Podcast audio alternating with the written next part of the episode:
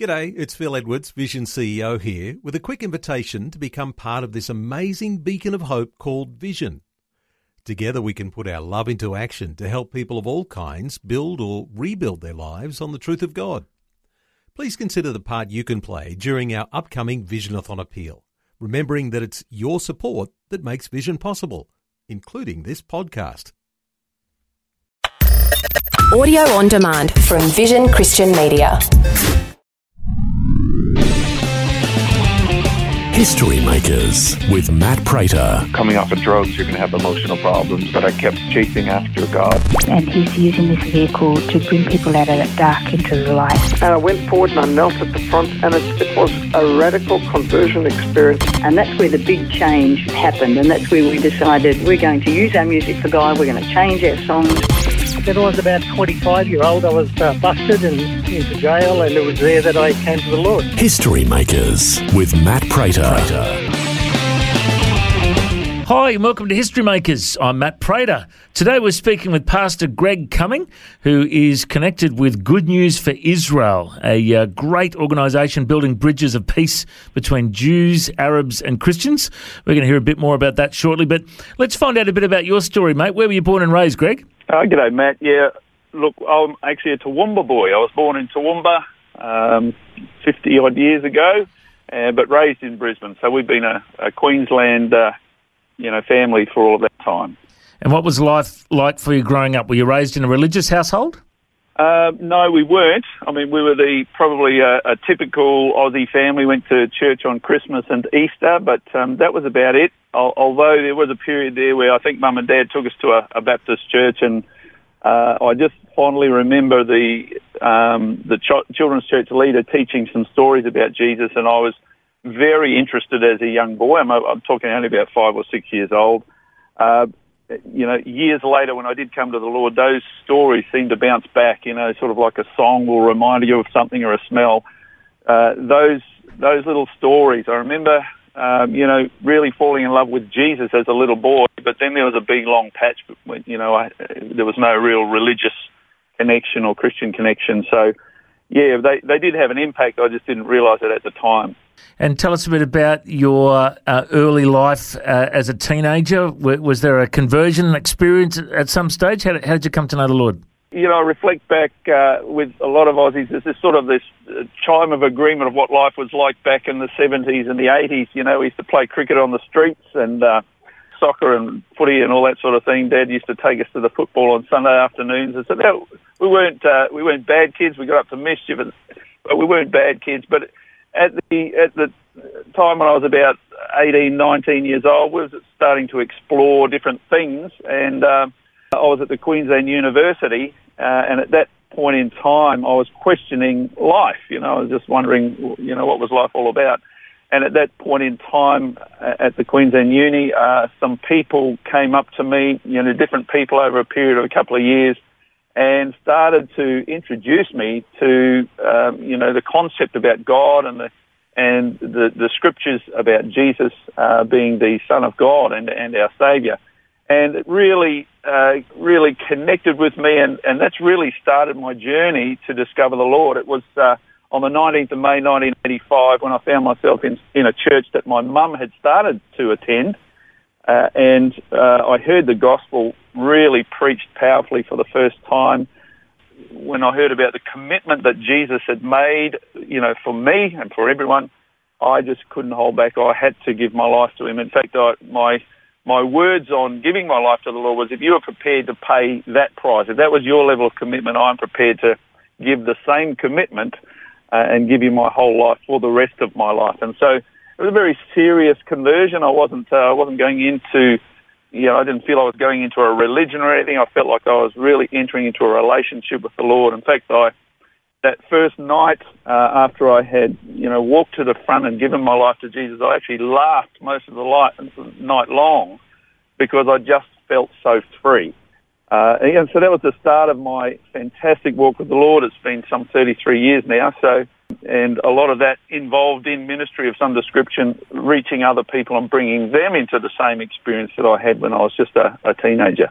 And I'd love to know after you had that conversion experience, did everyone notice the change in your life? Uh, yeah, look, um, I wasn't a, a very bad boy, but I, certainly a, a great peace came upon me and a great joy. As I said, I just seemed to laugh a lot more, and um, yeah, I just uh, my whole my whole life literally shifted. In fact, it wasn't long after that that I decided instead of continuing my um, engineering degree to its fullness, and I was quite late in the degree, I just felt a distinct call to follow the Lord into a more direct uh, ministry role, uh, and so that took me into Bible college, etc. So yeah, there was a big change in my life, and people who thought that I would have entered into the the world of business and engineering suddenly saw me going off and wondering what what the heck's he doing? He's over now doing Bible college. Is he still you know is he still with us? Uh, but yeah, look that that that decision really altered the the direction of my life, and of course, yeah, a lot of people saw the change. And tell us about your career. What were you doing for work? Uh, you know, what was your, your ministry career? How did how did you get into that? Yes, I, I met my wife at the place I was working in as we were working our way through Bible college, and uh, she she actually gave a heart to the Lord uh, while I was in that. I remember inviting the entire workplace, 46 staff, to church, and a couple came.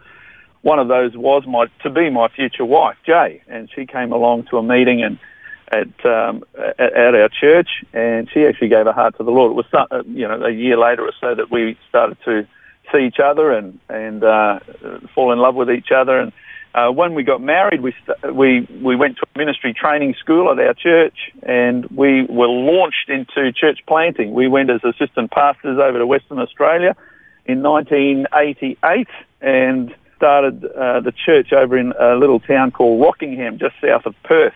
That was our first venture into ministry, apart from our associated, um, you know, youth programs. I used to do some street preaching in the Queen Street Mall on a Friday night with a couple of friends of mine, and uh, we were trained up by the open air campaigners in New Zealand. So we were doing, we were seeing people come to the Lord right on the streets. We were in old age homes and those sort of things. We just, uh, we were really loving life and loving serving the Lord. And tell us about the next steps after pastoring in Rockingham. well, so we, I came back from Rockingham and I actually had a real shift at that point. Um, we started uh, to get involved in business and uh, I started a company in Brisbane, and we were pretty well a city-wide service company. And it grew to we had about 35 uh, contractors working for us across the city, and we were making tons of money and and uh, employing Bible college students and furthering the gospel wherever we could. You know, supporting evangelists if we could. We're very very focused on what we wanted to do with our funds, and uh, so that was our next phase. We went into business and felt like we were more of a supportive role for direct evangelist crusades, you know, people who, you know, missions, people who are going on missionary work or orphans or whatever. We just found ourselves in that role at that period of time. And, uh, you know, we, I'd started offices all around the country, uh, in a telecommunications business I was involved with. Yeah, so we were, we were again enjoying the law, but just a different focus that moved us up to around about 1998, 99, when the Lord placed on our hearts to be involved directly in missionary work. And uh, Jay and I ended up in 99 uh, heading across. With, we packed, sold the business, packed up, took the boys across to uh, Africa, to Mozambique, to a little town called Beira, and we started our ministry there, which at the time was called Mozambique Outreach. We started a little church under a, you know, a tree, and invited people along, and we saw people come to the Lord, and we started to train up leaders and, uh, you know, identify other pastors that could potentially be pastors. A pretty wild uh, place at the time. It was a bit of the frontier life, adventure life, and um, so over there we saw God do incredible things in terms of miracles. We saw God really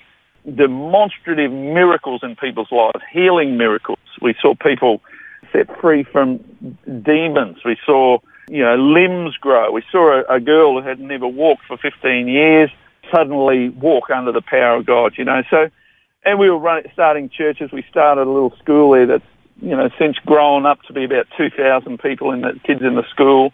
We've started the plannings of a Christian university and trade training school, etc. So the ministry grew. We, we had a literacy program uh, that was being looked at by the, the United Nations as a you know a, a program for the poorest of the poor, and uh, we'd spread that out into about 170 villages and had taught thousands of, um, particularly adults, how to read and write so that they could then get scriptures in their hands that would be meaningful for them. So we were seeing great transformation in Mozambique at that time, and some of our churches there, we got Pastor Mario's church has grown to be over 10,000 now, and his conferences, etc. So, you know, it's just a wonderful era uh, of, of working directly with probably the poorest of the poor people.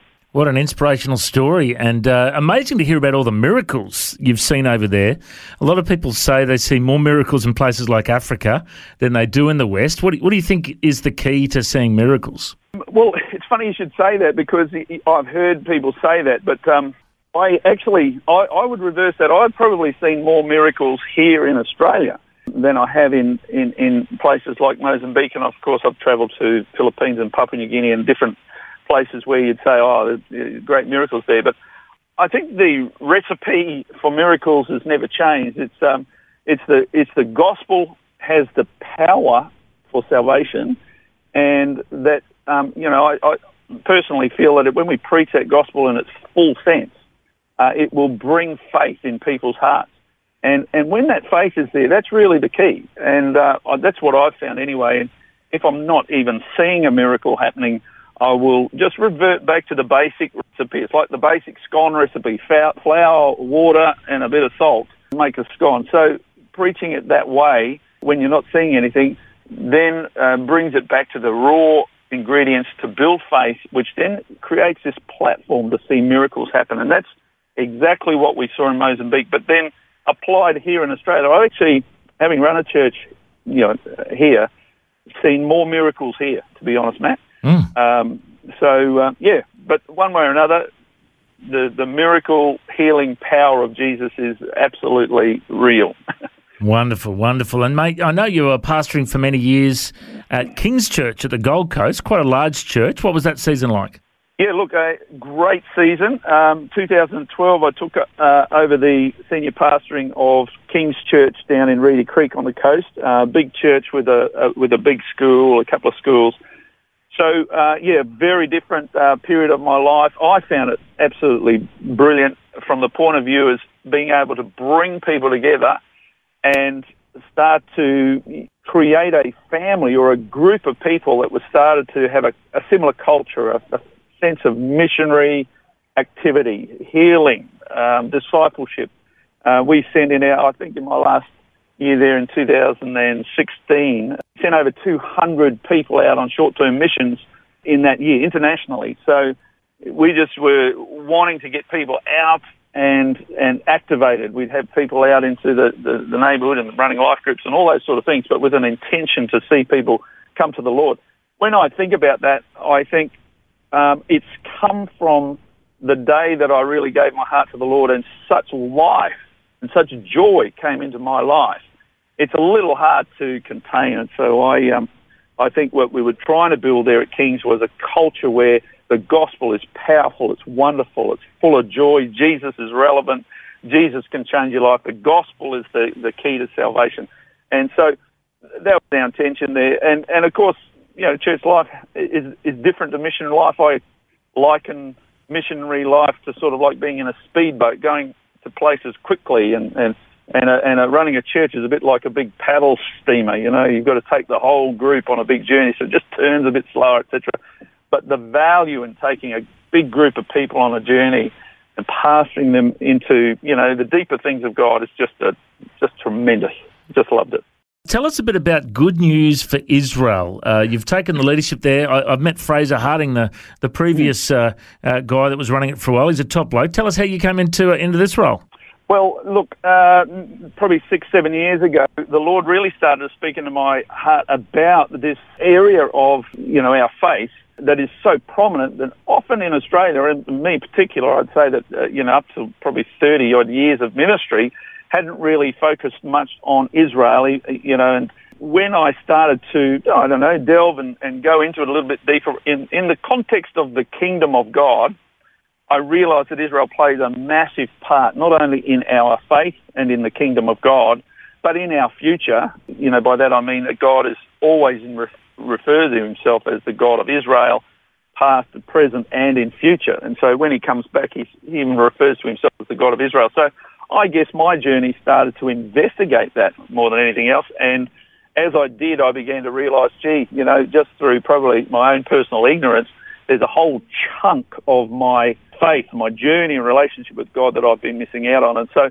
I jumped right into that several years ago and started to take our church on on that journey of just discovering the implications of the nation of Israel, the descendants of Abraham, and how does that play out? And then I found that it really does play out in the area of the fulfillment of biblical prophecy. Now that's a, a, a word you'll hear me say a lot is the fulfillment of biblical prophecy. What I mean by that is many of the prophetic words that lead up to the climax of this age when, when Jesus comes back have to do, of course, as you know, modern Western Australian Christians, we often talk more about the Antichrist and tribulation and the mark of the beast and things like that. But there is a more solid, generic block of scriptures that have to be fulfilled before the Lord comes back, such as there needs to be a nation of Israel and a city of Jerusalem that is the capital of Israel for Jesus to come back to. And that nation consists of Jewish people who had been scattered around the world and now must be gathered in by God and brought back to that, that specific nation of Israel. Not only that, uh, the Apostle Paul says that, you know, for a period of time, this gospel is going to spread out to the Gentiles, but then there's going to, you know, because there's a blinding in part, a veil, if you like, over the eyes of the Jewish people who have not yet recognized Jesus or Yeshua, as they would call him, as their Messiah, um, the Messiah that they all long for and believe for. The Gentiles seem to have got him first, you know, after the initial group of disciples in Jesus' time. The Gentile seems to be getting saved by the millions and, and perhaps billions.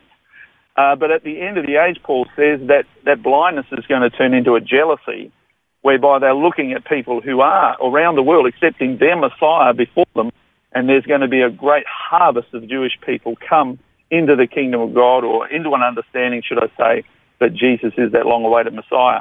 So when this opportunity to, be involved with Good News for Israel came up, my good friend Fraser Harding was stepping down out of that and asked if I would uh, consider taking it on now that I was free from my role at King's. Look, I prayed and I jumped at it because I just feel like this is something that's right on the cusp. We're right on the, the prophetic edge of the future. And I feel it's just time for us to be now starting to turn our focus on preparing the world for the return of the Lord. Well, it's a wonderful ministry, and if people want to find out more, the website is goodnewsforisrael.com. Is that the best place to go to? Yes, they can go to there. Absolutely, first place I'd go to. Wonderful, and uh, a great ministry. Greg Cumming, I reckon you're a history maker. Thanks for joining us. My absolute pleasure, Matt. God bless you. If you'd like to hear this conversation again, listen online anytime at historymakersradio.com. There you'll also find links to all of our social media channels and you can subscribe to our iTunes podcast. History Makers is a faith based ministry and we want to thank everyone for their generous support. If you've got a suggestion of anyone we should interview, send us an email info at historymakersradio.com. God bless. I'm Matt Prater and my challenge to you now is to go and make history. This year is the 50th anniversary for the Bible League. They're celebrating all that God's done in their ministry and they're praying into all that he's going to do in the next 50 years. Ephesians 3:20 says that God is able to do immeasurably more than all we ask or imagine according to his power that's at work within us. To him be the glory of the church and in Christ Jesus throughout all generations. If you'd like to support the Bible League as they reach the generations to come, go to bibleleague.com.au. Station sponsor. Thanks for taking time to listen to this audio on demand from Vision Christian Media. To find out more about us, go to vision.org.au.